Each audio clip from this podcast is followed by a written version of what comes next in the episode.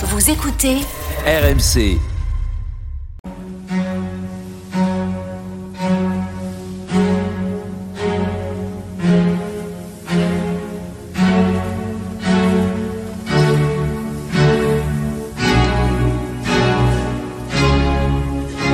Église d'aujourd'hui, une émission de Régis Burnet. Bonsoir et merci de nous retrouver pour Église d'aujourd'hui, votre moment de réflexion du dimanche. Nous sommes cette année en 2021. Combien de temps nous reste-t-il avant l'Apocalypse? Mille ans puisque le Christ n'est pas encore venu? Peu de temps, car avec les guerres, les famines, les pandémies, les quatre cavaliers de l'Apocalypse sont déjà en train de parcourir notre monde. Et quelle est cette bête qui va nous écrire son 666 sur le front? Depuis son écriture, le livre de l'Apocalypse déchaîne les passions et les interprétations. Que faut-il en penser? Apprenons donc à décoter l'Apocalypse en compagnie de mon invité, Pierre-Édouard de Tal. Bonsoir, Pierre-Édouard de Tal. Bonsoir. Vous êtes spécialiste de la Bible, vous êtes assistant à l'Université catholique de Louvain en Belgique. Alors, la semaine dernière, on avait déjà commencé à, à s'amuser, si je puis dire, à, à décoder les, les, les, codes, ben, il n'y a pas d'autre mot hein, de l'Apocalypse. Hein. Euh, on, avait commencé à, parler de la femme et, du dragon, on avait parlé de eh bien, des quatre cavaliers, évidemment. Mais maintenant, on va essayer de parler de, du chiffre de la bête. 666. Euh, là aussi, euh, c'est vraiment euh, un poids culturel euh, énorme. On n'arrête pas de, de, jouer dans nos, euh, dans nos séries télévisées, dans nos films sur ce fameux 666. Alors, oui. peut-être, rappelez-nous un peu le, le contexte. Quand est-ce qu'on on voit apparaître dans le livre ce, ce, ce nombre? Euh, on voit apparaître ce nombre. Euh, ben, on, on, dit que c'est la marque de la bête qui, euh, donc, qui, qui, est affichée donc sur, sur, sur le front. -hmm. Alors, 666. Alors, il y a eu énormément de, de, de, de théories pour essayer d'expliquer ce, ce, ce, nombre, la numérologie, etc. Euh, au final, c'est comme le reste de l'Apocalypse. Hein, c'est un code, c'est un symbole.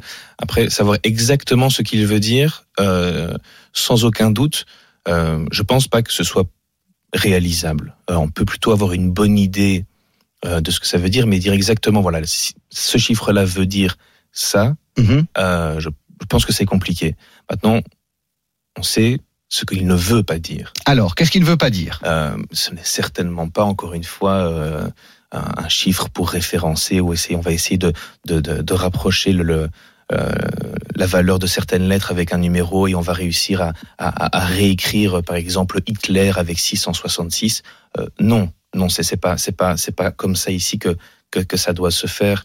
Par contre, au, dans, dans, dans le dans le contexte même de ce récit, Là, là, c'est plus c'est plus probable, -hmm. notamment avec euh, avec Néron. Il a été proposé que le chiffre 666 représente euh, cet empereur. C'est-à-dire que là, là, vous jouez quand même avec la numérologie. Voilà, tout à fait. Donc, vous prenez les, que... vous prenez les lettres de, de Néron, par exemple. Oui. Euh, et alors, on, on va les, les, les retransposer euh, en, en, en, chiffres, ce qui pourrait nous donner euh, cet équivalent. Mais donc, dans son propre contexte. D'accord. Ce, que je veux dire, c'est que il ne faut pas essayer de, de, de voir dans, dans, dans, ce chiffre, essayer de comprendre euh, le monde, essayer de comprendre voilà les, tel ou tel dictateur, telle ou telle oppression, telle ou telle guerre qui serait arrivée, et dire ah ben oui non c'était inscrit dans le livre de l'Apocalypse. Non. D'accord. Euh, les codes font référence euh, au contexte direct de l'auteur et aux références euh, bibliques, aux références des différents textes. Et dans la narration, ça a quel sens, ce, ce, cette marque? C'est-à-dire? C'est-à-dire quelle est enfin pourquoi est-ce que ceux qui ont le pourquoi ceux qui qui, qui sont euh, qui appartiennent à la bête sont marqués de 666 c'est, c'est, ça sert à quoi? Euh, on parlait tout à, le, du culte impérial oui. notamment qui qui est omniprésent et donc ce, ce rapport à l'empereur euh, est, est, est là ah oui, c'est la marque de l'empereur en fait, tout simplement. C'est-à-dire que les, les, gens portent sur leur euh, sur leur tête le, le, le nom même de l'empereur et donc euh, ils, ils, lui sont c'est un peu comme euh, comme du bétail quoi. Ils sont marqués comme comme les vaches. Voilà, si on veut, mais après c'est pas une marque au sens littéral. Il faut bien pas sûr, à un moment donné s'attendre à voir dans la rue euh, quelqu'un avec le, un chiffre 666 sur le front.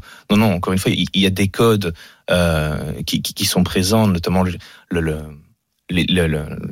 la pensée, l'état d'esprit ou la, façon dont, on fait les choses, la marque sur le front, la marque sur la main, euh, tous ces symboles de, au final, qui, nous montrent comment les personnes vivent leur vie, comment quelles sont les mœurs. Je pense que c'est ça que le livre euh, essaie de nous expliquer. C'est quelle est la situation dans laquelle nous sommes et comment devons-nous réagir, comment devons-nous vivre pour rester fidèles euh, au Dieu auquel nous croyons. Alors une des, une des thématiques que l'on retrouve vraiment tout au long de, du livre, euh, justement, et c'est plutôt le côté positif du livre, c'est euh, tenez bon. Oui, tout à fait. Tout à fait. Et, je pense que c'est véritablement le, le message central de ce livre. Euh, c'est un message d'espoir pour le croyant qui vit une situation compliquée qui vit une situation compliquée et qui a quelle perspective? En fait, qu'est-ce qu'est-ce que le livre de l'Apocalypse euh, lui lui donne comme euh, comme consolation? Parce que vous vous avez dit euh, il y a deux semaines, vous aviez dit c'est c'est de dire que Dieu a la main sur le monde et que finalement les catastrophes elles sont elles sont sous contrôle si je puis dire. Elles sont Dieu ne ne permettra pas que nous soyons complètement écrabouillés par le par le mal. en même temps, euh, c'est pas très. enfin, je veux dire, c'est à, à, moitié réjouissant, on va dire. Euh, Est-ce qu'il y a une perspective un peu plus brillante? Ben, C'est-à-dire que je pense que l'auteur, quand il rédige euh, son, son texte, le ou les auteurs, il y a une perspective, ce qu'on va appeler eschatologique, je pense. Oui, donc, sur la fin des temps. Sur la fin des temps, quelque chose de, de, de réellement, voilà, qui arriverait à la fin des temps. Et c'est après cette fin des temps, dans, cette, euh, dans cet espace, euh, que la justice va être pleinement rendue à ceux qui seront restés fidèles à Dieu. C'est intéressant ce que vous dites. C'est-à-dire vous vous êtes en train de dire que le le jugement dernier, enfin le, ce qu'on voit, ce qu'on voit à la fin du livre, là, cette sorte de de, de, moment où les où les les chrétiens sont, enfin les, les, fidèles du Christ sont, sont jugés, euh, c'est plutôt un jugement positif. C'est-à-dire, c'est pas, ça sera pas un jugement que condamnateur. Ah non, non, non, pas du Oui, non, non, vraiment, vraiment. Mais et, et justement, euh, positif pour le croyant qui lit et qui tient bon. Oui. Parce que justement, il, il, se, il se raccroche à, à, à cette lecture positive de l'avenir, de, de, du futur dans, dans l'histoire général, je vais dire. Mais maintenant, les aspects négatifs sont là aussi pour euh, encourager, euh, peut-être dans, dans, un euh, dans un discours, une rhétorique peut-être un petit peu de, de, la peur, je vais dire. Euh, voilà, pour celui qui sera qui, qui, qui, qui sera resté fidèle, voilà ce qu'il attend. Oui. Mais pour celui qui euh, sera rentré dans la compromission, qui, qui aura voué un culte à l'empereur, etc., voilà ce qu'il attend. Donc il y, y, a une tension à l'intérieur du, du, du, du, livre entre le juste et, euh, et, le, et le non juste. Vous dites que il faut l'interpréter justement et, et, pas forcément le, le, prendre au pied de la lettre. Euh, pour un, un croyant d'aujourd'hui, euh, ça, ça dit quoi? Ça dit, est-ce que vous iriez jusqu'à dire que euh, si on n'est pas si on n'est pas chrétien, on sera on sera on sera damné? Euh, c'est une excellente question. Euh, tout le monde ne sera pas d'accord. Euh, j'ai aucun problème euh, avec, avec ça, moi personnellement. Je pense que, encore une fois, ça nous parle de, de mœurs plus qu'autre chose. et au final, c'est le, le, le, comportement fondamentalement pervers qui est condamné. Oui. parce que je, je pense que le livre nous expose aussi la, la justice de Dieu.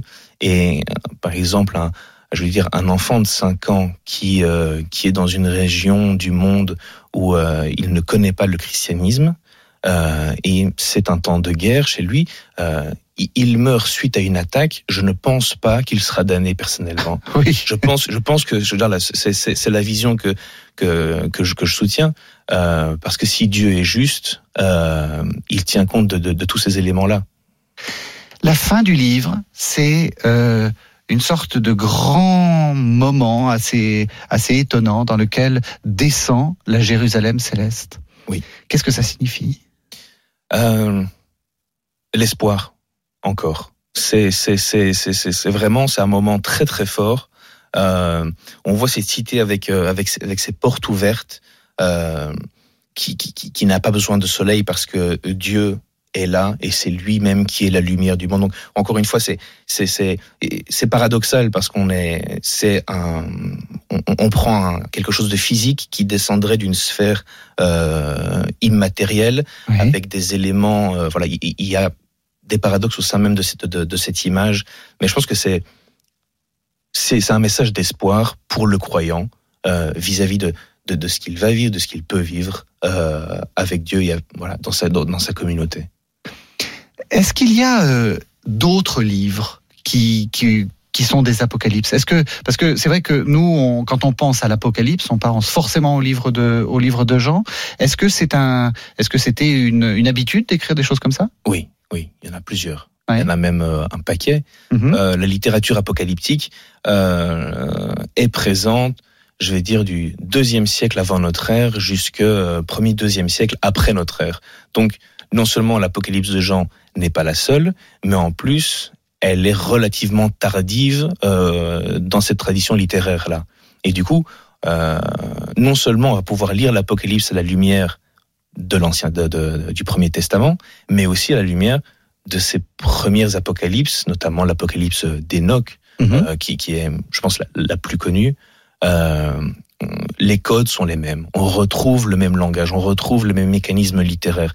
Et c'est parce que on retrouve d'autres apocalypses qui reprennent les mêmes codes que, au final, on sait que l'apocalypse de Jean n'est pas à lire de manière littérale. Parce qu'on on sait que du coup qu'il appartient à un genre littéraire qui nous force le respect du code dans la lecture, une grille de lecture qui du coup devient devient manifeste. Merci beaucoup, merci beaucoup Pierre euh, Pierre-Édouard euh, de Tal pour nous avoir euh, aidé à mieux lire l'Apocalypse. Merci à tous et bonne soirée.